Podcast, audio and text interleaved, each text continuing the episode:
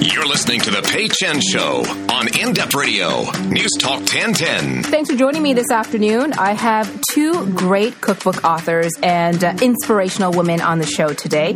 Coming up in the second half of the show, just to let you know what you should stick around for, I have professional home economist Mairlyn Smith. You might know her from some of your favorite daytime shows like BT and Cityline. She'll join me to talk about her cookbook, Homegrown, and what it means to cook with Canadian ingredients all year round. She'll say, uh, share some inspiration as we move into the cooler months of the year. And uh, it seems that we're really not surrounded by much more than like apples and squash, but I'm sure she'll correct me on that.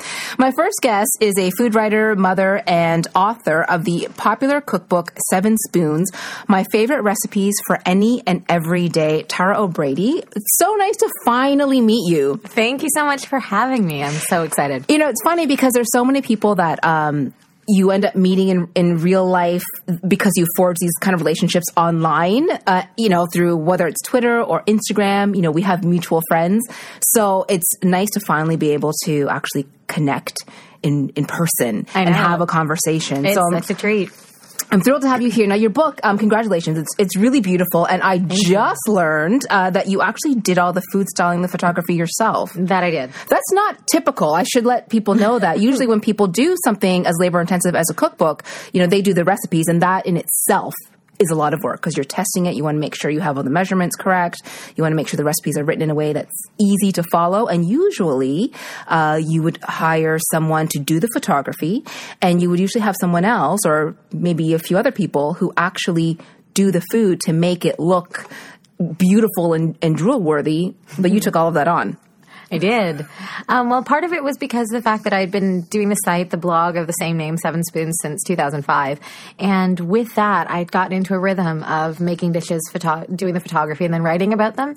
And to me, there was a connection between all of those aspects. Even when it came down to writing the book, I have an office that's upstairs and you know, on the other side of the house. Yeah. But I found I had to write in our dining room because I needed to be near the kitchen. I, even if I wasn't cooking the thing that I was writing about, somehow by being within that rhythm, helped me find the words to talk about. It kept the vocabulary really loose and re- the words really there at the surface. It was like your comfort zone, right? Like that's, Exactly. just, that's your It's a- spot it- that's yeah, familiar. It's really something like that. It's it's this whole cycle to me, and that I want the words to reflect the way the photograph looks. So if on a day that I took a shot, it was cozy and warm, and there was Mm-hmm. like lots of autumn light, I want the words to really reflect that. So I tended to write about it the day that I shot it, and so by doing it in my home, which is also what I did, um, it allowed me to fe- give, I hope, people that sense that they're at my table and that this food is really part of a real day to day because it literally was my day to day for the time that I was writing the book. now you mentioned your food blog, so it all started with the food blog Seven. Spoons, and you started that in 2005. Yes. So just over a decade Yes. now, and then people took notice. A lot of people took notice actually, and uh, and then you were offered the opportunity to write the book. So how would you describe your style of, of recipes? Because you obviously it's something that stood out enough to other people to go, oh wow, this is something different. Well, that's the thing that I've loved about this whole journey of writing the book and, and doing the blog is that I don't have a great parameter of that great elevator pitch of a really simple way to put my food because I think a lot of us, and I'm one of these people definitely, are really inspired by our emotions. I tend to crave food mm-hmm. and those cravings change from one day to the other. So when it came to the site and when it came to the book, it was literally whatever I was craving that day. and sometimes that's inspired by trend and sometimes that's inspired by my comfort foods from home and my or my husband's side of the family which is vastly different than mine when it comes to culinary traditions so this was literally what i wanted to eat at that time So let's talk a bit about your background because you uh, you were born in Montreal, but you grew up in the Niagara region, Yes. and you still live there, Yes, St. do. Mm-hmm. Um, but your parents' background, what is that? my mother is from the north of india and my father is from the south and so very different culinary backgrounds they speak different languages the type of ingredients the type of cooking is very different between the two sides of the family so i had a lovely mix of that but at the same time i grew up with a mom that loved to cook she was she had lived all over the place besides um, india and canada so she had a very widespread palate and she was willing as long as it was tasty it was fair game there was no such thing as our food and somebody else's food if it was delicious you know it's on our table So did you have a lot of food that was sort of like um, a blend of Indian slash Canadian, that sort of style? Have, well, a little bit of that. We were the type that had Thanksgiving dinner um, that had the roast turkey and all of that, and we also had like mutton pilau on the table. that was how we did things. But at the same time, we had Italian neighbors. They were from Calabria, and so Oh, wow. I, and their young daughter was my best friend. Right. So as much as I was eating dal and rice, I was having veal scallopini, and I love Nutella off a spoon, and all of and we made Easter breads and put up pickles, uh, pickled peppers, and made wine in the basement, and all of that was as much a part of my growing up. And because of that, my mom at the same time, I remember her making, um, you know, chicken wings with panko breadcrumbs in the 1980s, wow. and you you were quite advanced actually. My mom- as like a young family, in, you know, in the eighties. Yeah. you know, in in the Niagara region, like that's a lot of different flavors to be putting together. Into we were one very household. lucky. I, it was a family that loved to eat. As simple as that. My mom had to drive 45 minutes at the time at that time to get Indian ingredients, and we Right. did. We would drive to Hamilton to go get cilantro or dhania at that time because we didn't have it in our regular market. But that was something that we had made a priority as a family. So Mm-hmm. the idea of that food sometimes took effort and that we made this into part of our days and the rhythm of our days was just a given to me. And so I grew up very much with that mentality. But then at the same time, you had people that were excited about food. We would plan our road trips, and especially through the United States, Whoa, where yes. they had, you know, where they have at the back of the toll booth um, Mm-hmm. with the toll tickets, it would tell you the restaurants that were at each exit. And we would I didn't know plan- that. Oh, yeah, they do. But is it like the restaurants? Are they like Denny's? Some of them would be, but if there were things that we couldn't get in Canada, or Right. there was something we were specifically craving, we would plan our stops. Really? I around love that. which exit had the best place to eat. And those are the type. That's how I grew up with my family. We were talking about lunch at breakfast, and it wasn't an idea of you know greed or gluttony. It was because we we all ate together and Mm-hmm. we were all excited about it, and it was something we all shared. We were that family that was around hanging out in the kitchen because that's where all the action always happens. Yes. and it was that. So I think that, that I was brought up in that from a very young age, and then that just kind of took me into all of this. So some days I understand that I want whole grains and I want to feel virtuous and light and I want salads and collard wraps with quinoa, which are in the book. But then the next day I might want fried chicken and that's okay because to me it's all on this like grand leveling. And I think my mom, my mom was really the one that taught me that. Well, I it seems like your parents were actually very adventurous eaters Absolutely. because um, I just think in terms of my own parents who immigrated from Taiwan and at home.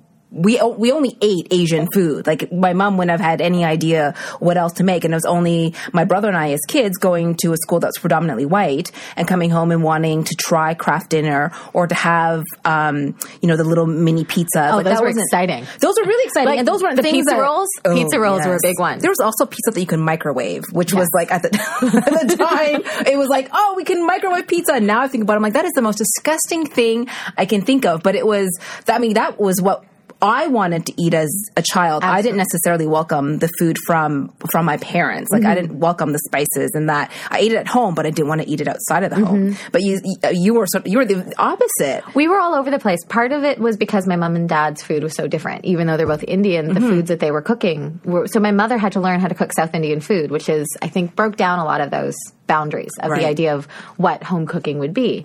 And then at the same time, because she really did live all over the place, she had lived in Egypt, she was in the United States because of my grandfather's job, she was posted all over the world. So because of their entertaining in her mm-hmm. home growing up and all of that, she was exposed to a great range of flavors. And then my dad was a ship's captain. So they were going to different ports, they were traveling places, they and then a place like Montreal Yeah. where they learned about bagels and they learned about smoked meat and where was the best place to go for that. The all of these things were as equally in their home. And so when I was taught to never think about boundaries when it came to it, and what was able and what was available to us and what could be literally ours. Now, when you cook now for your family, when you started the blog, you didn't have two kids. No, I didn't. Um, and, and now you do. So, uh, when you're cooking and, and you were cooking the recipes for the blog, and like you said, you kind of cooked what you were were craving. But then when it comes to putting together the book, you I'm going to assume um, had to have a little bit more structure, like you know the breakfast and maybe Yes. there's desserts and there's mains and there's sides. Um, what did you draw upon to put the recipes together in a way that you thought this book is a really great representation of the foods that I love?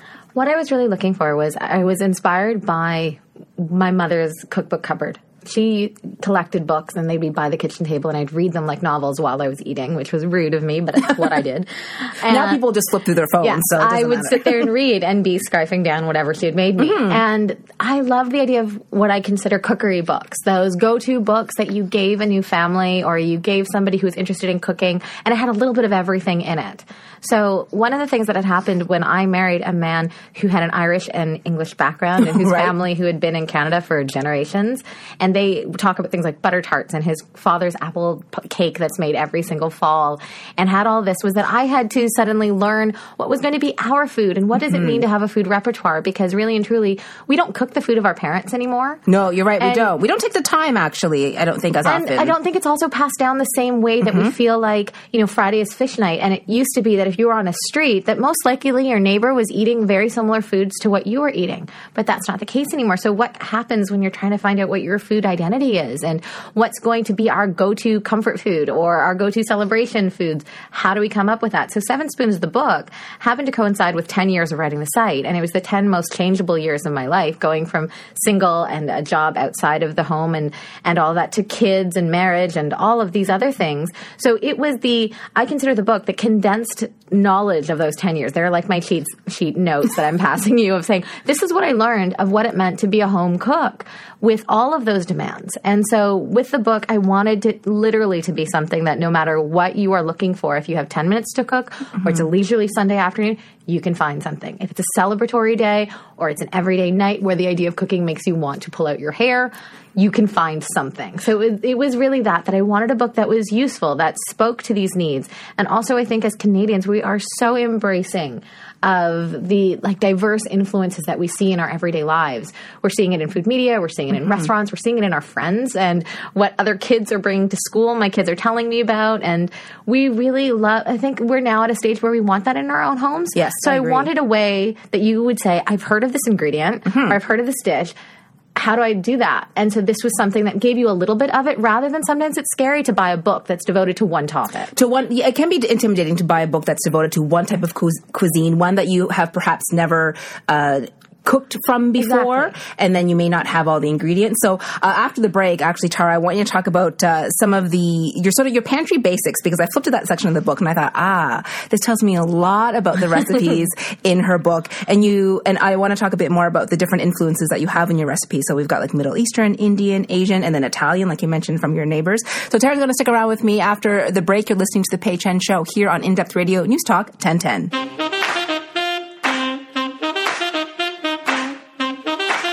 You're listening to The Pay Chen Show on In Depth Radio, News Talk 1010. Welcome back to the show. Food writer, mother, cookbook author, blogger Tara O'Brady is here with me. Uh, she's got plenty of writing credits beyond your blog, Seven Spoons, um, and your book, Jamie Oliver, Bon Appetit, The Guardian. I should also mention that your book, Seven Spoons, My Favorite Recipes for Any and Every Day, has been nominated for a Taste Canada Cookbook Award. So congratulations. Thank you so much.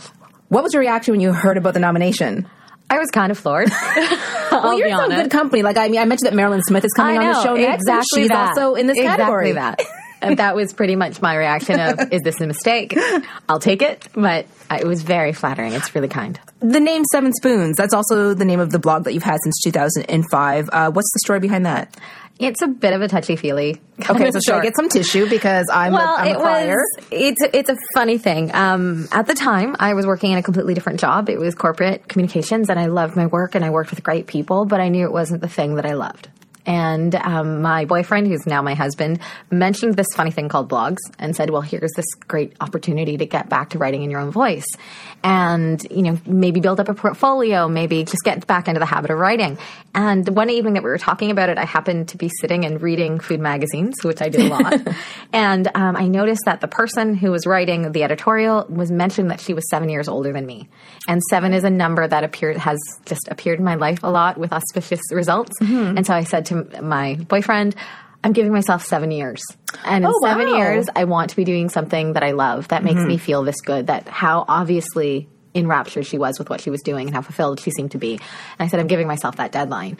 And spoons just happened to go sound good with Yeah, it. it does. You picked a great one. There you go. And so it was just a bit of a personal goal. And truthfully, when I named the site, little did I know that 11 years on, I'd still be doing it and that it would be on bookshelves under that name. But yeah, that's where it is.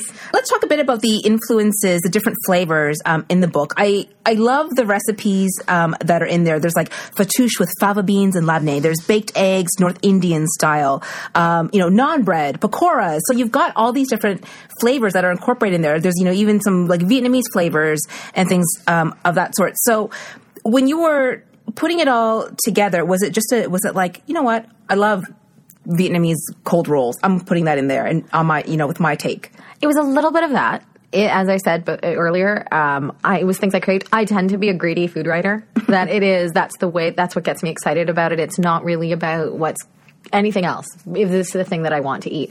It was also because I felt like it was reflective of what I was seeing in markets.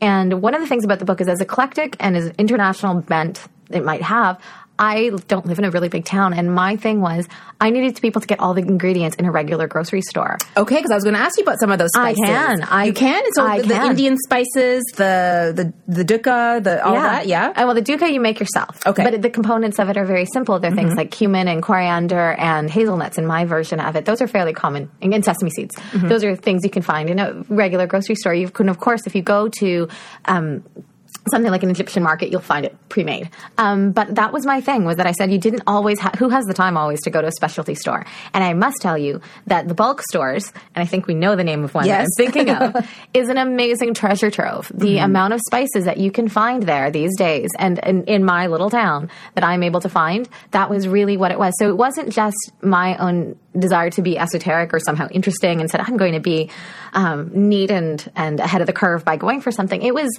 I could now find these things. So someone's cooking them. And also I was thinking, is somebody walking down that grocery aisle and going, what do I do with this?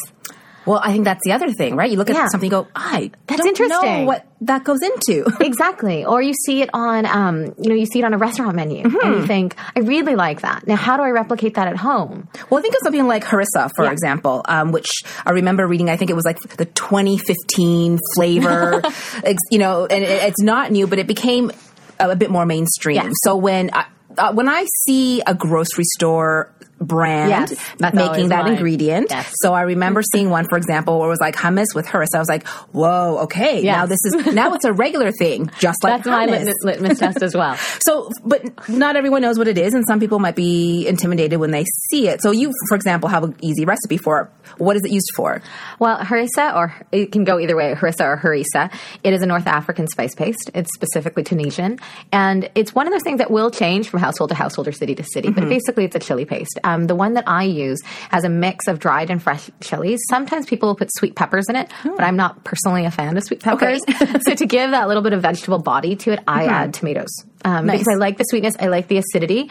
If you don't want it, and it also has a bit of coriander seed and cumin in it, and a lot of fresh herbs. I use parsley and cilantro stems and leaves in it. So it's this fragrant, um, beautiful paste. And I, if you are buying it in the store, I prefer the paste over the dry mixes. The one that you can get in a little toothpaste tube is Mm-hmm. Yeah. one of my favorites. Okay. And I think that it is a brilliant thing when it comes to a fat. So if you put it in something like an aioli or a mayonnaise, it's beautiful there. It's brilliant with eggs.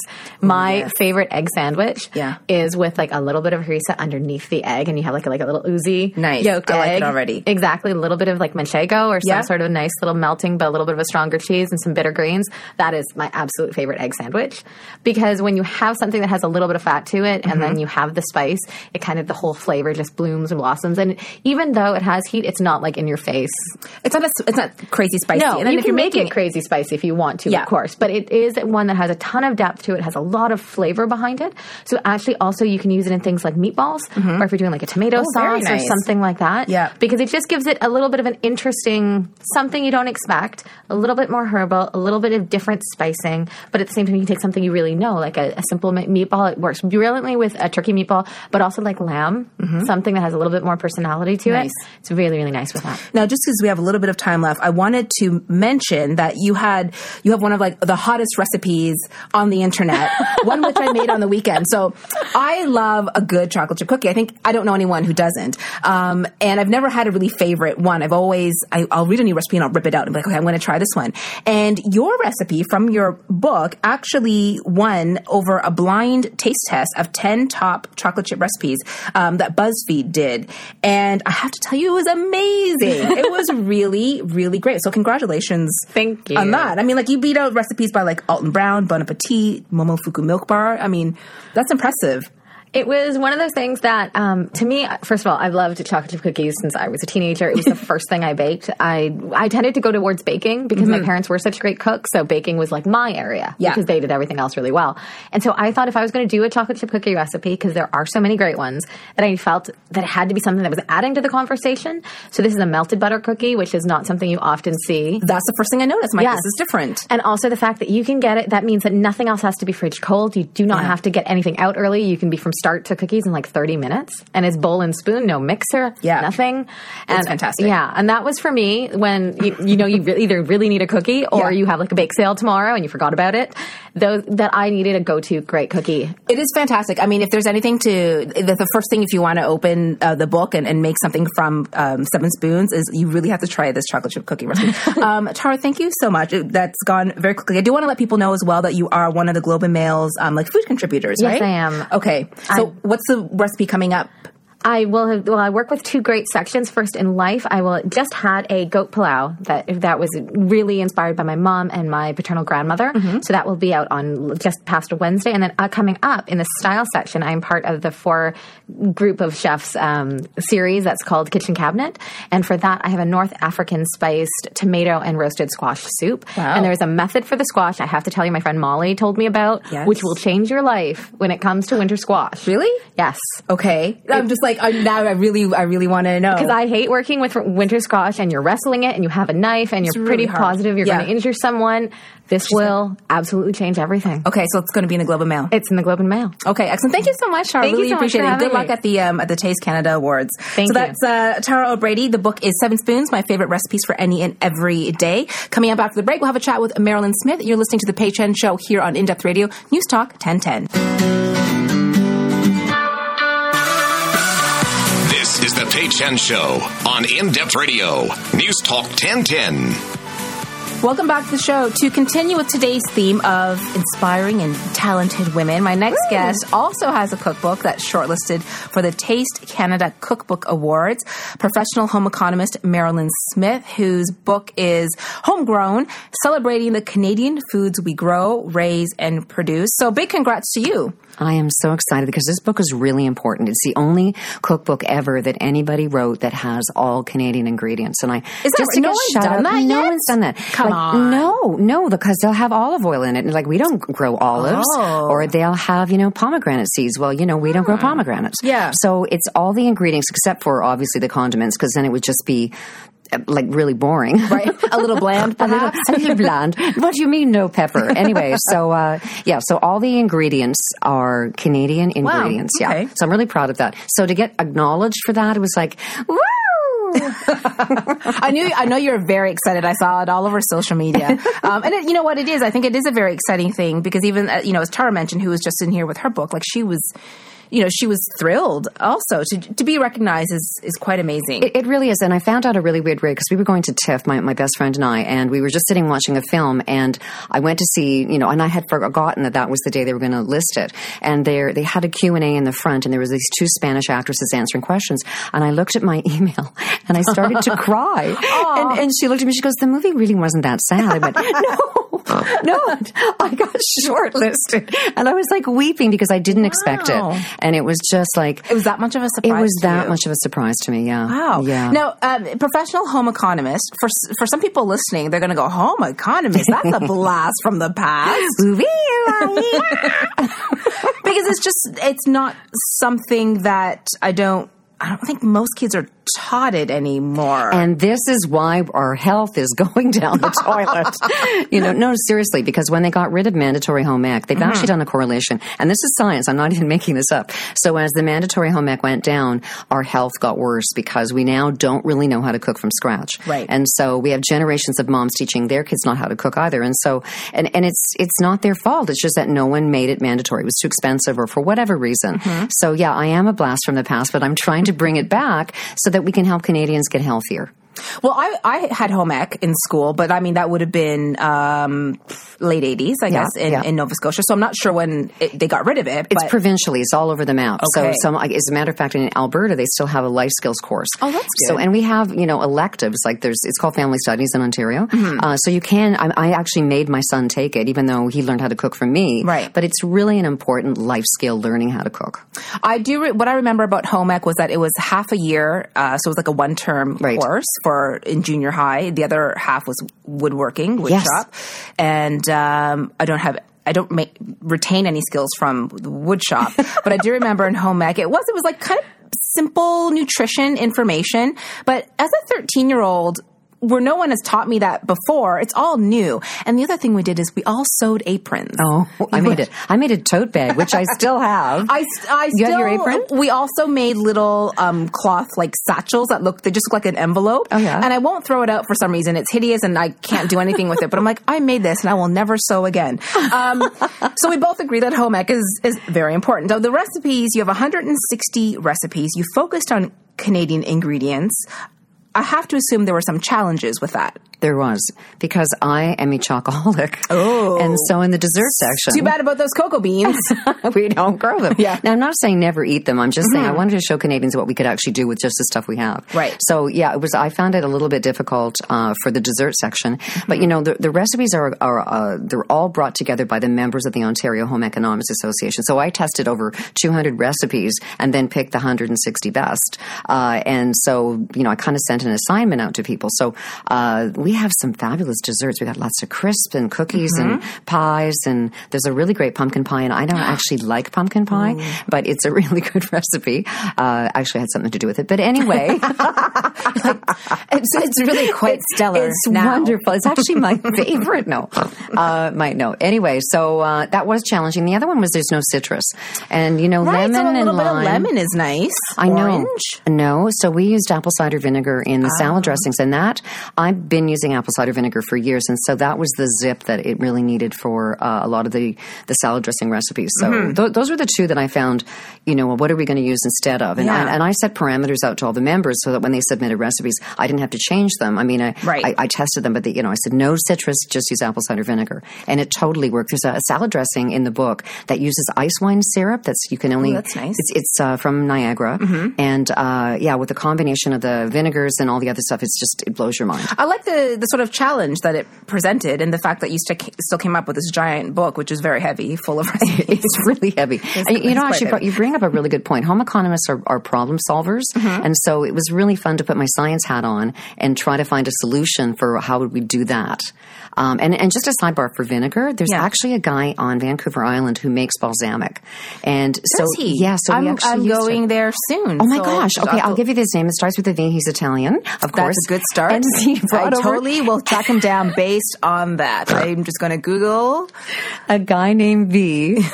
Uh, you know what? I think it's in the book. I, I no, you know what? I did. I wrote his name in the So book. We'll look he makes up. balsamic vinegar. Yeah, because he brought the barrels over, ah, and he makes his own vinegar. That's cool. It is very, very cool. And it, you know, the, the people on the West Coast they covet it because they don't want any of us, you know, Easterners to know because we will buy it all. Because no one from the West has told me about it. I so now you've revealed this little secret. go if you're going to go to Vancouver, go into the Granville Market, and there's a little booth with like you know kind of cool things that uh, Mm-hmm. Yeah. only on the West Coast, and you'll find it there if you don't make it to the island. I'm sure there's only one booth in all of Granville Market that has a booth of cool things from the West Coast. Thanks for pointing me in the right direction in every way, Mairlyn. It's by the food court.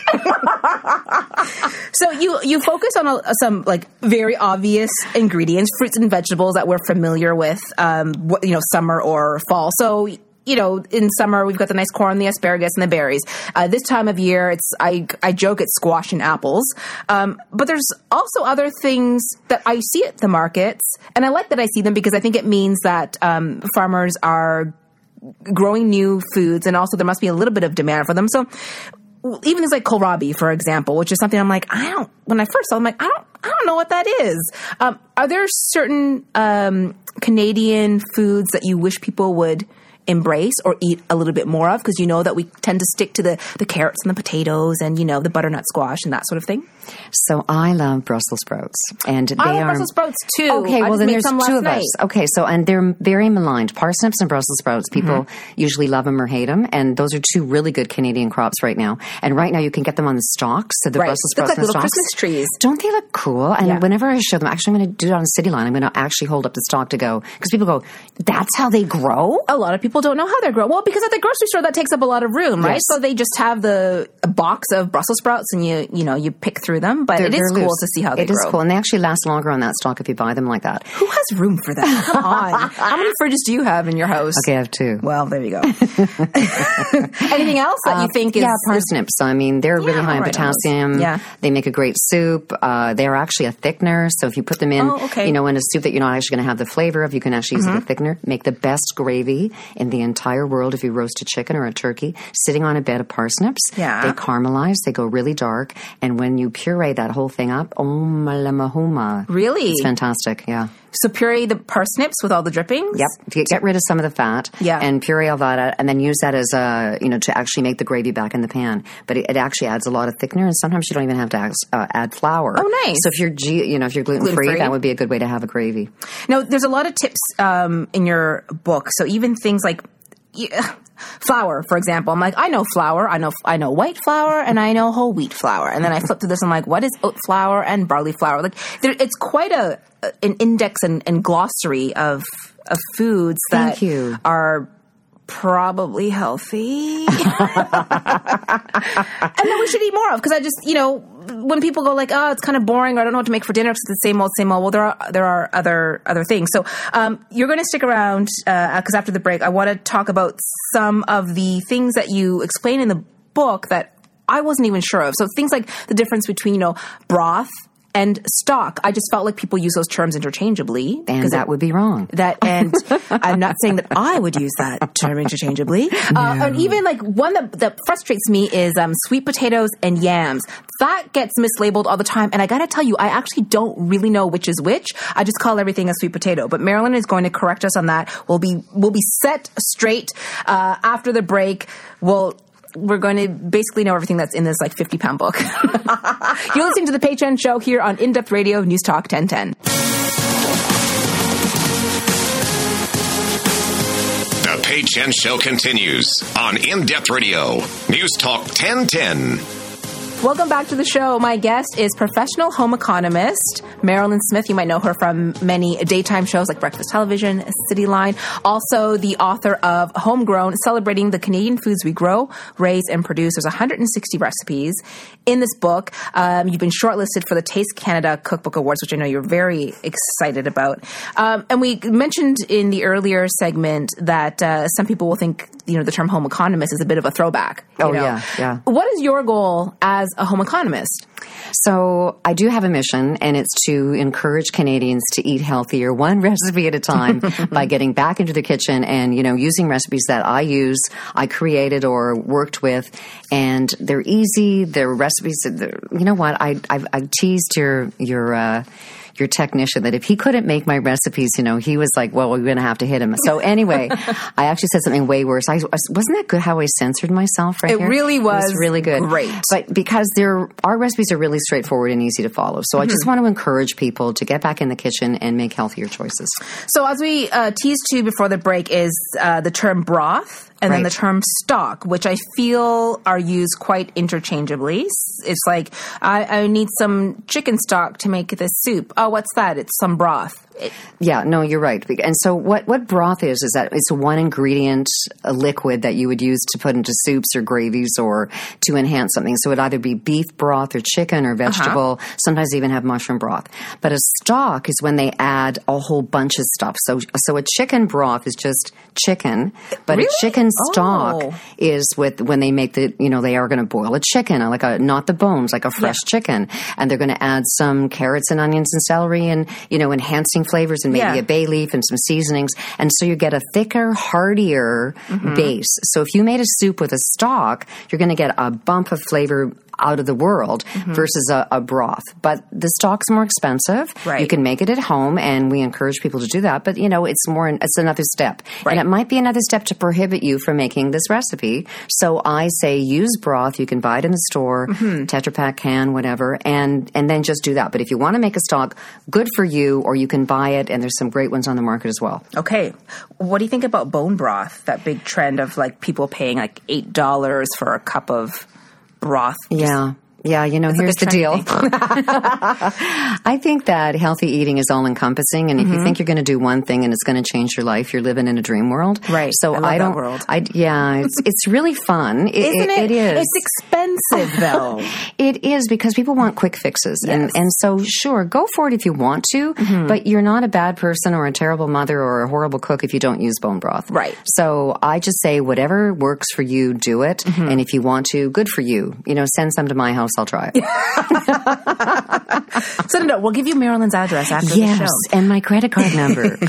The other thing we, uh, I wanted to clarify was the difference between because this is the season sweet potato and yams because I'll Yes. see them at the farmers market or even at the grocery store. It would be like on you know Ontario grown uh, sweet potatoes. I'm like, this is fantastic. I love I love sweet potatoes, but maybe I secretly love yams. So no, you really do love sweet potatoes Okay. because that's the problem. People. uh, all right. So a sweet potato Mm-hmm. is that orangey or sometimes yellow uh, flesh with a smooth kind of a peel on it. They are in, incredibly good for you. Like they are so incredibly good for you.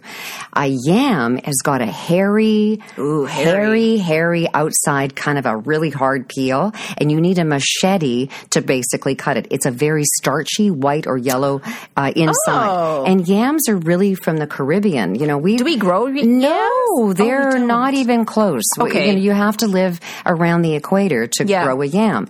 But what happened is that somebody got the name mixed up a really long time ago, and they started Mm-hmm. using it interchangeably. Is it because the sh- there's something similar about the shape and the color of the skin? No. Li- no okay. No, if you saw it, you'd go, you're on crack to think that that's a sweet potato, not a Yeah. yam, you know, or whatever. No, I think it got misnamed because um, our, our, our neighbors to the south call them yams. Mm-hmm. Yeah. And so when we import them, when our local ones are gone, on the box, it'll say yams. And so when it gets scanned into the computers Oh, at grocery stores, see. I think they say them yam. But they're sweet potatoes. But they're both good for you? No. Okay. They're different. So it'd be like saying, you know, is um, is a, a lentil as good for you as a Chocolate peanut? You know, yeah, no. Well, that might have. So they, they both have their qualities, but um, a, a true yam what, with the hairy stuff is Mm-hmm. Yeah. more of a starchy vegetable. Okay. So more like a potato, to be honest. Okay. yeah, but not All a right. sweet potato. All right. I'm getting it. I'm picking up what you're throwing down. Okay, good. okay. There's also, uh, as a home economist, and I know that this is a large part of what you do when you're doing media, is you know trying to educate people and make food easier Mm-hmm. and, and simpler. And I know um, a big part of that, even in your book, is you have this great section on like on, on storage tips, for example, because it is surpri- even for myself as someone who works in food, I try to be very conscious of not buying more than I need, and I hate throwing things away. I hate throwing away that half bag of spinach just because I never felt like eating it. When we're shopping for things, uh, it can get a little confusing. Things like whole wheat slash whole grain. I'm not. Does it matter? Are both good for me? No. Well, yes, they are both good for you, but the difference between a whole grain mm-hmm. is that it's got all three components. So it's the bran, the endosperm, and the germ. And whole wheat flour only has the bran and the endosperm. It doesn't have the germ. And the wheat, the germ is where most of the nutrition is. Oh, So really? when you're buying whole wheat bread, you want Yes. to either say that it says 100% whole whole whole wheat bread, whole ground, and inside it's got to say include the germ, or or look for stone ground whole wheat bread. So stone ground is when they Oh. grind the whole thing. So that whole grain is still there. The reason they do, they they take the germ out is there's fat in the germ. It's vitamin Mm-hmm. E actually, and it would accelerate uh, a product from going bad. So Oh, okay. you have to store that bread never in the fridge on the counter and only buy enough. You can actually store it in the freezer, but don't store store bread in the fridge. It accelerates staleness. Don't store it in the fridge. Really, I always thought that that was to like help it last a little bit longer. Well, it won't go moldy, but it'll make it stale. So you're a pick. I, you do know, you freeze want a half a stale loaf. or Yeah, do do you want mold? Yeah, right. well, you can eat stale, but Um, what what Canadian ingredients are you excited about now? Are there Well- certain things that you kind of go like, "Ooh, I want to put this in more dishes," or I want people to? Well, that's a really, you know, you, you I, I've thought about that because I, I guess because I use so much stuff all the time, Yeah. I'm maybe not as excited anymore. But I mean, there are certain things like I have never cooked with chestnuts, and and it's a chestnut season, right? Yes. And so I really think I would like to play with that because I mean, there's chestnut trees. I could go like run into my neighbor's yard and steal them. I mean, it would You be should you know because free. they're very expensive. Where do you live again? get them before the squirrels Yeah. dig them up. Anyway, um, so yeah, I think I'd like to play with chestnuts. But there's so many, you know, we are so blessed that we've had such a, a, a wonderful variety of stuff. So maybe trying different varieties of apples. You know, if you always buy a Mac and you've never had an Ambrosia or a Honeycrisp, then you don't know what you're missing. You know, and so. I, you know, I really think that we've done so well in, you know, what we produce and encouraging people to eat it. So I, I'm sorry. I actually think about this all the time. Like, I don't come across a lot of Canadian ingredients that I went, oh, oh, wow, you know, Yeah. because I've been using things like flaxseed and hemp hearts. Well, I was just going to ask you about that. you Those are like I, I I refer to them as like toppers. Like they're things that you could add. Like if I'm eating a bowl of you know yogurt and granola, I'm like, "No, okay, I'll add a little because I keep both of them in my fridge. Not everyone keeps them in their fridge. I'm one of those people who is easily uh, um, distracted in in health food stores. I'm like, oh, this says it's good for me. I'm going to buy this. All right. I mean, it's high in fiber. I, I feel like I eat plenty of fiber. Truthfully, Well, I am the queen of fiber. You know that. I actually have a banner. And uh, yeah, well, I've been using flaxseed for 15 years, so I don't think of it as a new product. Mm-hmm. But ground flaxseed is one of the healthiest things that you can do. There's uh, fabulous research going on in Manitoba, and that they're really looking at um, the benefits versus uh, and, and your and heart health. And so you want to aim for two tablespoons of ground flaxseed a day, ground, or it's called a laxative. If you eat a whole seed, it just hello, goodbye, and goes out we go. Yeah, so ground up, you absorb all the nutrients as well Mm-hmm. as getting that fiber. And and hemp hearts are really good too. I mean, they're both fairly interchangeable. But hemp hearts have a bit of a, and I like them as a topper, but I can't bake with them because Mm-hmm. they have a little bit of a bitter edge on them. But the the flaxseed I bake with all the time. I've got muffin recipes that are equivalent to one tablespoon of ground flax a day.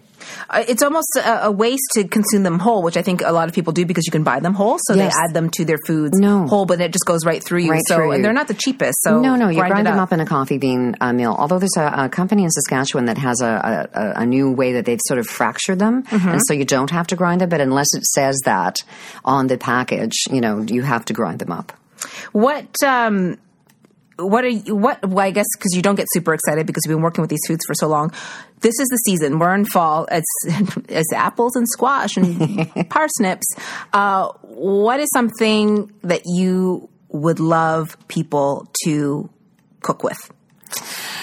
Well, I really want them to add more fiber to their diet, so I would love them to add ground flaxseed into their baking. I think that would be a wonderful step forward. An easy way to do it, Easy yeah. way to do it, or sprinkle it on your cereal. But you know the the beta carotene, which is uh, the vitamin that, that makes things orange, Mm-hmm. uh, it's so good for your long term health. So there's so many different squashes, and I think a lot of people go into the grocery store and they see a butternut or an acorn, and they It's always the same ones. It's the, it, well, Yeah. Mm-hmm. they're they're the most commonly used, but there's something called a turban, and there's something like even spaghetti squash, Oh. Yeah. or there's a, a little one called a sweet potato squash. It's really tiny. Okay, I Have gotta tell you, that? but I this summer I subscribed to a CSA box, I, so I got gross. I got um, local produce delivered every week, and it meant I did very little grocery shopping. Mm-hmm. But because of that, I would end up with things. I'm like, ah, celery root. I hate this vegetable, but it would force me to try to find a way. I still don't like it, by the way, but I did. I did try and cook it up. Um, and the farmer dropped uh, a box off, and he's like, "You're going to get squash." I'm like, "Is it butternut squash?" And he's like, "No, it's called a sweet potato squash." I'm like, "I don't understand."